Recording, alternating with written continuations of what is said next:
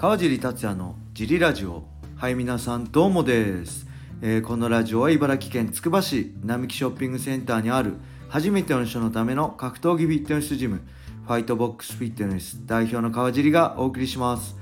はいというわけでよろしくお願いします、えー今日はですねはい、毎週日曜日のスペシャルゲスト自己紹介お願いします。はい、小野田よしこです。お願いします。よしこさんです。はいよろしくお願いします小林さんはちょっとあのー最後までいたんですけど用事があるってことは早く上がったんで今日は2人ではい。ジリラジオをお話ししていきたいと思います、また緊張してさあどうですか？今日土曜日12月ですか？もう12月ですよ小野さん。もうもう。あと1ヶ月で今年も終わりですよ。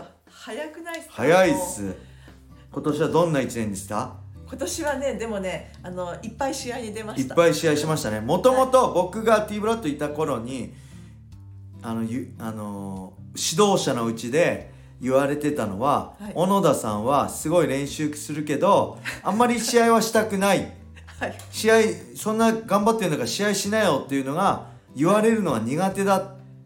だからあんま言わないであげてって僕は言われてたんですけど、はい。最近はねすごく試合出てなんと今年は50歳にして初の MMA に。そうなんです。挑戦し MMA のました試合に挑戦してもしかしたら来年うまくいけばプロデビューの可能性もあ、ある。狙ってできればチャンスがあればやってみたいでしょ？そうですね。プロこデビューも。今年もあの、うん。チャンスはちょっともう一回勝てばうん。プロになれたらっね。て。だから、まあ、来年そこに向けてまあ今僕が小野田さんに出してる課題は、まあ、エビをやれと。寝技の基本。とにかくエビをやれっていうのをやってる。はい。で、えーまあ、最近新た、まあ、今日あしっかり言葉とにして伝えた MMA のね3つはいえ。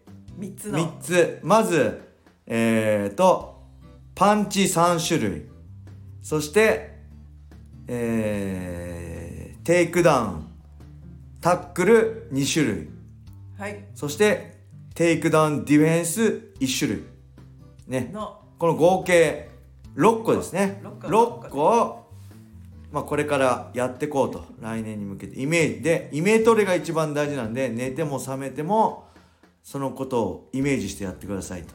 頭では無限に考えられる。体はね24時間運動することできないけど頭は24時間使えるんであの夢でも出てくるぐらい考える。暇さえあれば、まあ、服着替えながらあのコンビネーションポン目つぶってポンポンポン。自分がそのコンビネーションを打ってるイメージ。コンビネーションからタックルつないでるイメージ。タックルを切るイメージをするってことをね課題に。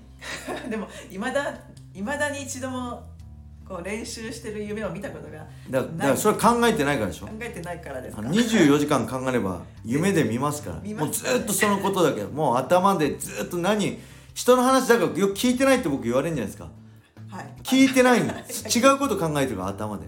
あそれですあの今は違うけどまあ今はもう老化ですけど昔はもうずっと頭であ今日あのコンビネーションあれだったな。もっとこうした方がいいなとかずっと頭の中でだからぼーっと聞いてるふりして全く聞いてないっていうね。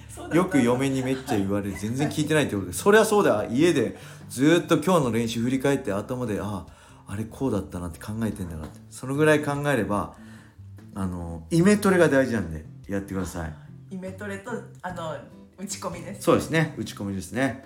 はい。そんな感じで。レターもね1個来たんですよ。はい。ありがたいことに、はい。えーギフト付きレーターですね。ありがとうございます。います。えー川尻さんどうもです。早速ですが私が格闘技系エンタメに対してモヤモヤしている原因が判明しました。それは発する時代の小川小川直也さんの存在です。つい比べてしまうのですエンターテイナーとしての意識と真剣勝負に臨む覚悟はエンタメ格闘家の教科書のような人でした。ヒョードル戦が決まった時に小川選手は勝つと予想した人は格闘技雑誌でも少なからず目にしたと記憶しています。それほどの幻想を抱かせる存在でした。目指したい数字が欲しいでも楽をしたい痛いのも嫌と考えている方々には小川直也さんからの本物のエンタメを勉強してもらいたいです。はいありがとうございます。小川直也さん知ってますか？知ってプロレスの柔道。人そう柔道の銀メダリストかな？ですよね。オリンピック。オリンピックのはい、人金メダリスト取れえ知らないの？そこは知らなかったです。で、えーまあそうですね。プロレスに転向して、はい。まあ、1.4橋本直橋本真也戦の不穏試合があったりね、えーまあ、プライドヘビー級グランプリに出てヒョードルと戦ったり、えーまあ、プライド他にもいろいろ出ましたね。ステファン・レコとか佐竹選手とかの試合もありつつまあ後半はハッスルで橋本その、ね、ライバル関係だった橋本真也さんと組んでハッスルハッスルでね 埼玉スーパーアリーナを満員にするようなうん。なハッスルの人だった。ハッスルの人ですね、はい。でまあねこれ僕はねちょっと違うと思いますね小川直也さんはエンターテイナーとしては決してあの上手い人じゃなくプロレスはいわゆるしょっぱいって言われてましたね。プロレスはどっちかっていうと下手だという評価だったと思います。ただ MMA ファイトまあ格闘家としての小川直也は確かに幻想がありました。ヒョードルと戦う時も、もしかしたら小川直也だったらいけるんじゃないかって僕もドキドキしてヒョードル戦を眺めてたしえ見てたし、えー2005年の大晦日の吉田秀彦対小川直也は知ってますか？大晦日男祭りプライド男祭り。いやその時はでまあ吉田秀彦はい。さんはもう後輩ですよね。柔道の後輩と先輩である小川直也まあ柔道時代からの因縁があってえー盛り上がってファイトもね2人で10億とか噂もあってね新聞に載ったりして。で結局小川さんが負けてしまったんですよね。確かアキレス腱固めかなんかで。足首折れたかなんかで。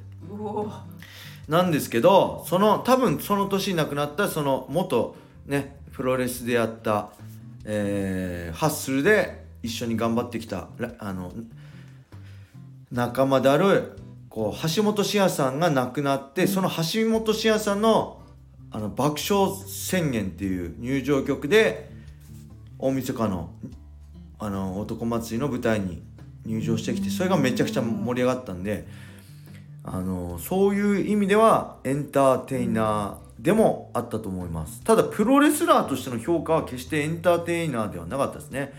だから僕が思うのは、まあ、目立ちたい数字が欲しい楽をしたい痛いのも嫌なんて考えてるプロのファイターいないと思うんで これはあまりにもプロのファイターに失礼だと思うんですけどあのねまあ小川直也に限らずこう格闘技のエンターテインメントっていうのはえっ、とこういうことじゃないと思うんですよね。真剣にやって技術もメンタルも全てを高めて必死に戦った末の美しさだったりそういうお互いの因縁だったり、まあ、KO だったり一本がエンターテインメントにつながると。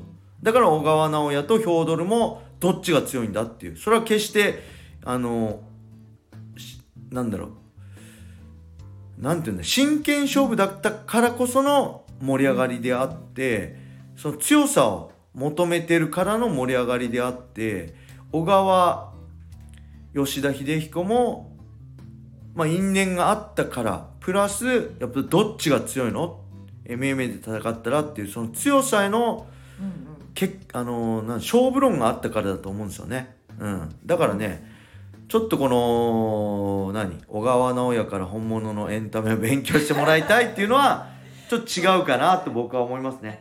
専門ではやっぱ強強さを見せたい専門の人と、そうそう。あとなんかお笑い的な専門の人はこううん。両立難しいそうですね。でハッスルでもうハッスルはめちゃくちゃ盛り上がってたんですよ。はい。ハッスルは埼玉スーパーアリーナ満員でしたから僕も見に行ったけど。えー。あの誘われて。だけどハッスルでの小川直也さんも決してプロレスがうまいっていう感じじゃなかったですね、うん、逆にそれがずれてるのはちょっと面白かったりもしたけど他の、まあ、インリンとかねあけぼのとか、うんうん。まあ、RG とか HG とかまあ、そうがいうキャラ面がの方が僕は面白かったなって思いますね。あとねあの なんだっけムタとか出てきてね。あーグレート、グレートグレート・ムタがインリンに毒斬りかけて グレート・ボノ息子のグレートグレート・ボノが出てくるみたいなね。そう。そういうのも。あって面白いはい面白い、うん。面白いの人たちだからとそうですね。強いの人たち、はい、だからやっぱり格闘技で見せれる人っていうのはやっぱり堀口教授みたいにとことん強さを追求してこれみんなそうだと思うんですよね。朝倉未来選手も。やっぱりどこに惹かれるかっていうと強さとその試合内容ですよね。強くてもやっぱり面白い試合内容。だからその面白い試合をするのにも絶対的な強さだからこそ KO だったり一本が生まれるんであってやっぱり究極のところは格闘技のエンエンけ格闘技をエンターテインメントとして見るっていうのはやっぱり強さが一番なんだなと僕は思います。はい。